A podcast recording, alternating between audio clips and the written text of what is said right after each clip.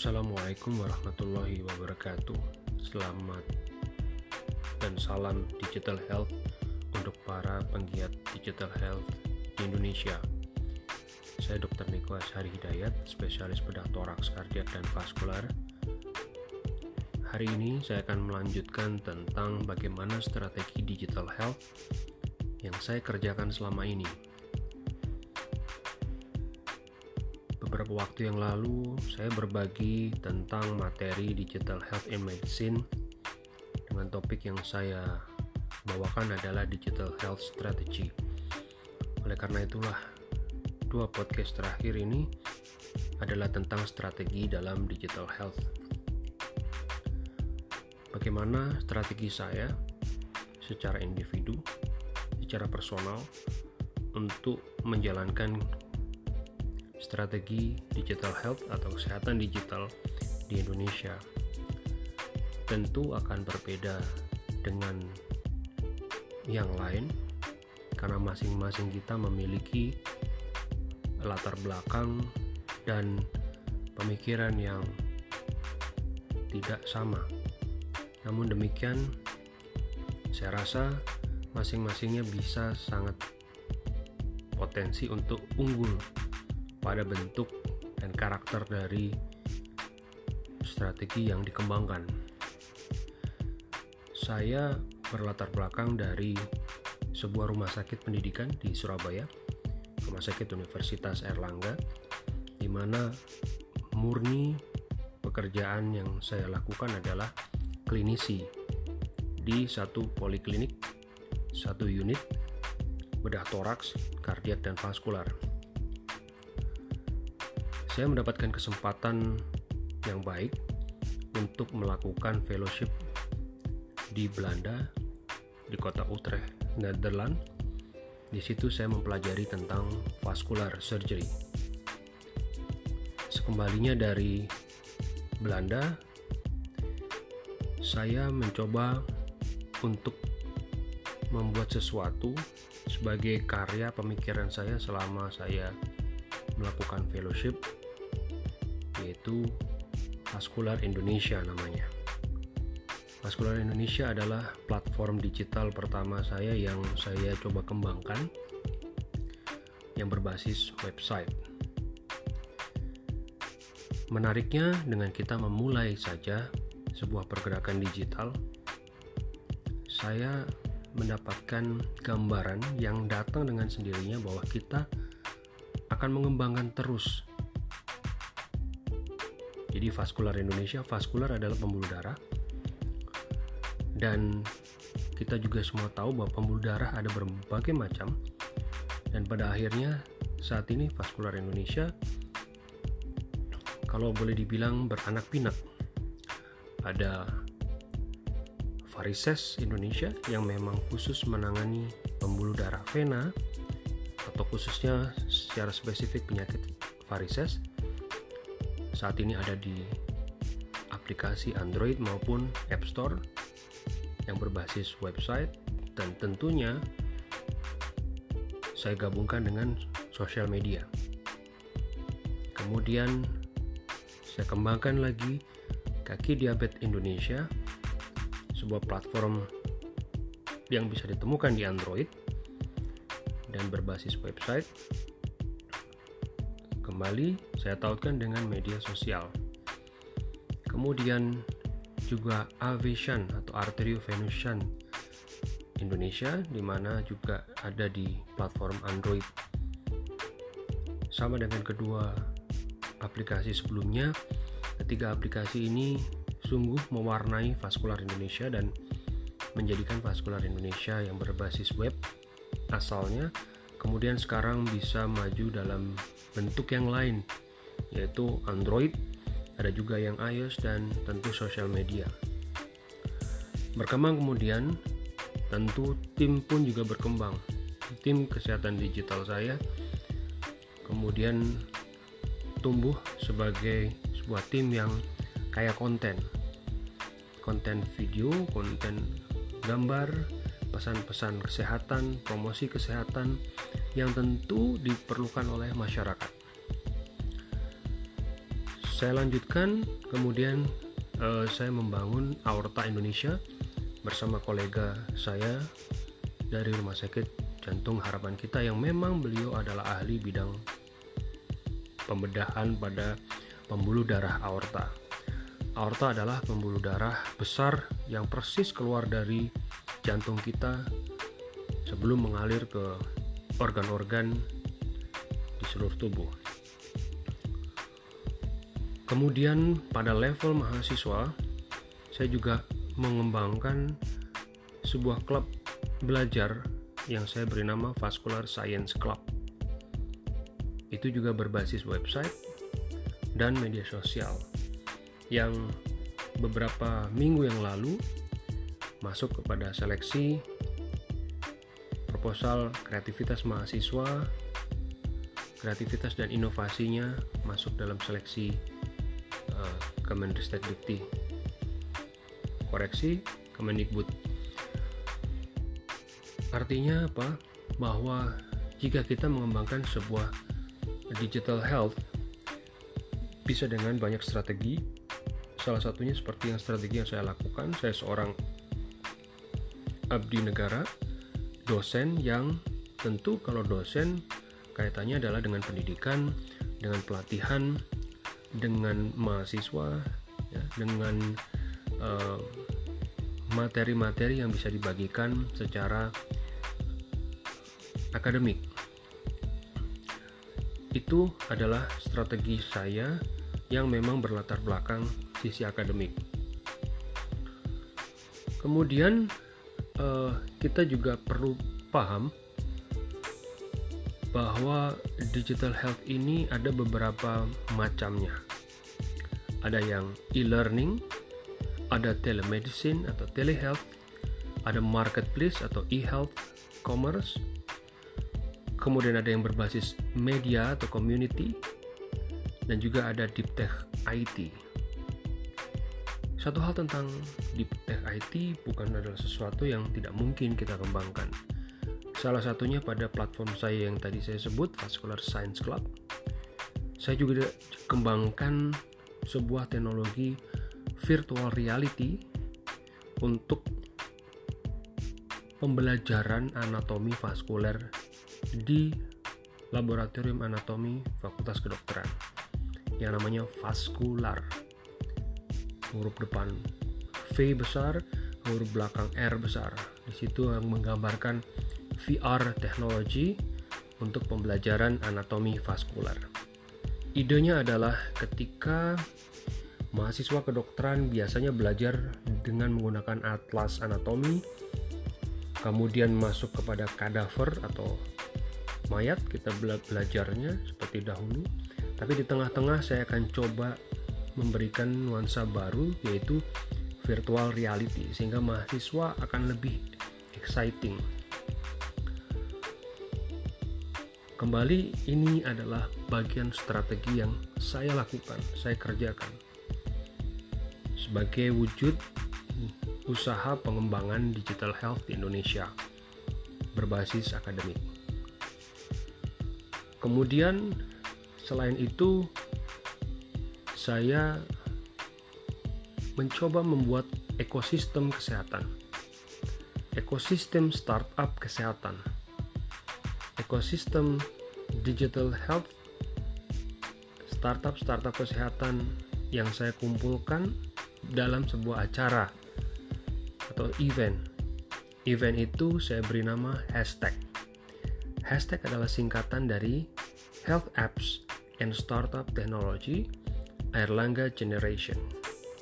Saya mulai pada tahun 2019 dan acara waktu itu sebelum pandemi offline di sebuah gedung di Fakultas Kedokteran Universitas Erlangga. Pada acara itu saya beranikan diri secara bootstrap. Saya secara mandiri tapi bersyukur bisa mengundang teman-teman dari luar kota, luar provinsi, dan startup yang memang sudah berjalan di nasional.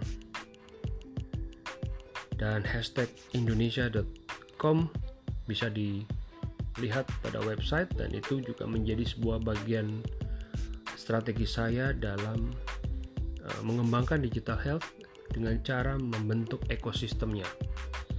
Ya jadi being ecosystem and creating the ecosystem itself. Artinya apa? Jadi ketika kita berpikir untuk strategi digital health kita harus berpikir out of the box. Kita tidak menunggu kita menciptakan. Kita menciptakan sesuatu yang barangkali belum dipikirkan oleh orang lain. Baik, saat ini saya berada di Fakultas Teknologi Maju dan Multidisiplin Universitas Erlangga. Dengan background saya yang medis, kesehatan, saya coba semakin kolaborasikan antara kesehatan dan teknologi. Dan bersyukur pada insan akademik kita selalu mendapatkan dukungan dan dorongan untuk berkarya. Salah satunya adalah selain penelitian adalah pengabdian masyarakat. Saya saat ini sedang mengumpulkan beberapa gambar beberapa ratus tepatnya untuk program atau proyek pengabdian masyarakat yang saya kembangkan dengan judul pengembangan aplikasi telemedicine kesehatan digital, klasifikasi luka kaki diabetes berbasis teknologi kecerdasan buatan. Jadi saya harap dengan aplikasi yang kaki diabetes Indonesia yang tadi saya sebut, nanti akan ada sebuah fitur tambahan. Fitur itu akan bisa mendeteksi gambar yang dikirim oleh pasien bahwa itu masuk kepada stadium luka kaki diabetes apa yang tertentu yang sudah saya latihkan pada mesin yang kami coba persiapkan. Dengan demikian, tentu kita harapkan kesehatan digital di Indonesia tambah lagi ada suatu nuansa kebaruan atau suatu ide yang diwujudkan dan tentu dengan membuat hal seperti ini ini menjadi sebuah strategi tentang pengembangan digital health. Kemudian selain itu barangkali sekedar menceritakan riwayat Sebelumnya, kami juga tergabung di pengembangan robot Raisa untuk COVID dan juga robot kedua kami namakan ARTA, Erlangga Triase Robotic Assistant. Um, juga ke depan kita atau saya dan teman-teman di fakultas ingin berkarya mengembangkan medical drones dan bila rekan-rekan ingin tahu lebih banyak lagi, silahkan bisa browsing di website saya www.nikoasharihidayat.com. Ini tak lain adalah sebagai satu strategi yang ingin saya sharing, bukan bermaksud untuk apa, tapi hanya ingin kita menjadi lebih semangat dan terbuka dalam mengembangkan kesehatan digital atau digital health di Indonesia. Semoga strategi yang saya bagikan hari ini bisa menambah sedikit wawasan dan semangat tentunya untuk pengembangan digital health di Indonesia. Terima kasih atas waktu dan kesempatannya. Saya Dr. Niko Ashari Hidayat, spesialis bedah toraks, kardiak, dan vaskular dalam strategi digital health untuk Indonesia.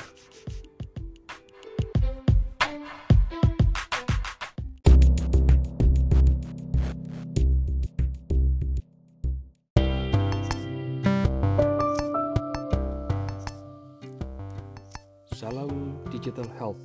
Saya Dr. Niko Ashari Hidayat, spesialis bedah toraks, kardiak, dan vaskular. Hari ini saya akan berbagi lagi tentang teknologi pada digital health atau boleh kita sebut digital health technologies. Dan ada teknologi kesehatan digital sebenarnya ada berbagai bentuk dan meluas ke berbagai perawatan kesehatan, pelayanan kesehatan, maupun pendidikan, juga kesehatan. Seringnya berkembang teknologi baru, kesehatan digital masing-masing pun bertumbuh. Misalnya bidang kedokteran, bidang keperawatan, bidang eh, farmasi, bidang analis medis, dan lain sebagainya. Namun memang disebutkan tiga domain yang paling populer dari teknologi kesehatan digital yaitu adalah telemedicine. Yang kedua adalah wearable devices. Yang ketiga adalah teknologi augmented atau virtual reality. Setidaknya ketiga hal inilah yang sering kali diungkapkan termasuk masing-masingnya memiliki juga tambahan uh, teknologi yang seperti artificial intelligence atau machine learning pada masing-masingnya. Telemedicine adalah bagaimana dokter merawat pasien dari jarak jauh dan teknologi yang berbeda itu diperlukan membuat prosesnya menjadi lebih efisien dan lebih cepat. Dan Eh, ketika masyarakat atau pasien mem, uh, ingin mendapatkan personal service informasi medis kemudian juga data terhadap kesehatan dirinya. Muncullah teknologi wearable devices di mana semakin mempersonalisasi dari uh, layanan service atau health service-nya. Ini setidaknya disebutkan pada Smart Home Care Technology and Telehealth di mana situ dituliskan telehealth dan telemedicine how the digital era is changing standard healthcare. Jadi memang standar pelayanan kesehatan itu akan berubah pada era-era digital yaitu oleh telehealth dan telemedicine termasuk juga penggunaan wearable devices di mana masyarakat yang memang concern terhadap kesehatan bisa mengukur kondisi kesehatannya, mengukur nadinya, saturasi oksigennya, kemudian ketika dia setelah lari, bagaimana peningkatan heart rate-nya, dan lain sebagainya. Meskipun tentu selain hal itu, untuk digital health, selain ketiganya adalah bisa berupa sistem informasi rumah sakit, bisa tentang robotic technology, bisa drones, bisa electronic medical records ataupun e-prescriptions. Jadi tentang digital health tentu adalah hal yang sangat luas dan berdasarkan uh, satu jurnal yang menyatakan how wearable computing is shaping digital health. Teknologi ini dapat menjanjikan sekali di mana bisa menghadirkan data yang sangat dipersonalisasi dan pelacakannya terkait kesehatan semua pengguna. Jadi semua usernya atau penggunanya bisa mengetahui dengan sendirinya personalisasi.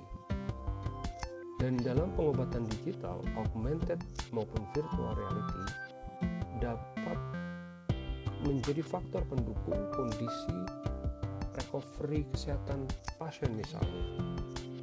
Hal itu disebutkan pada Journal Physical Therapy tentang yaitu virtual reality augmented rehabilitation for patient following stroke. Jadi misalnya pada pasien-pasien pasca stroke dapat digunakan untuk mendukung uh, proses recovery dari pasien pasca stroke. Bahkan beberapa teknologi ini didorong oleh startup ya. Dalam hal ini startup kesehatan digital yang kemudian bisa berbasis internet atau Internet of Things bisa merupakan sebuah media online seperti uh, podcast tentang pengusaha kesehatan digital barangkali.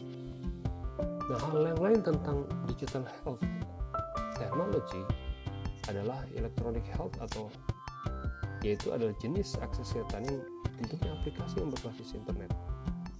Dan di Indonesia sekarang ini tengah menjamur pada survei yang dilakukan pada chapter pada tahun 2018 menyebut mudahnya akses informasi kesehatan dan obat-obatan membuat masyarakat sangat puas terhadap aplikasi kesehatan digital dengan angka 80%. Namun demikian tetap kita harus mengerti dan memahami bahwa apa yang harus kita antisipasi. Pertama adalah jaga data pribadi. Kemudian izin kedokteran atau kesehatannya misalnya kemudian tentu responsibility daripada uh, teknologi itu. Dan yang keempat tentu adalah regulasi dari pemerintah. Yang saat ini pun sedang growing. Satu hal lagi yang saya hari ini ingin kenalkan adalah Asosiasi Health Tech Indonesia di mana asosiasi ini adalah inisiator Association yang mendukung perkembangan digital health di Indonesia. Yang mulai 2018 mereka memiliki visi untuk improving the quality of life of Indonesian people through technology. Jadi anggotanya kurang lebih hampir 100 mungkin sekarang bisa lebih dengan impact yang memang selalu menjadi close, related, and supportive partner dari pemerintah untuk pengembangan aspek kesehatan digital.